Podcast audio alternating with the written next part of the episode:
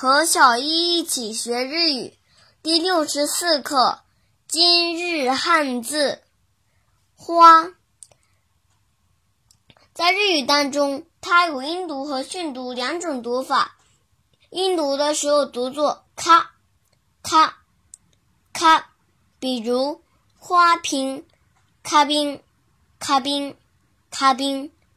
写成日语汉字也是花瓶。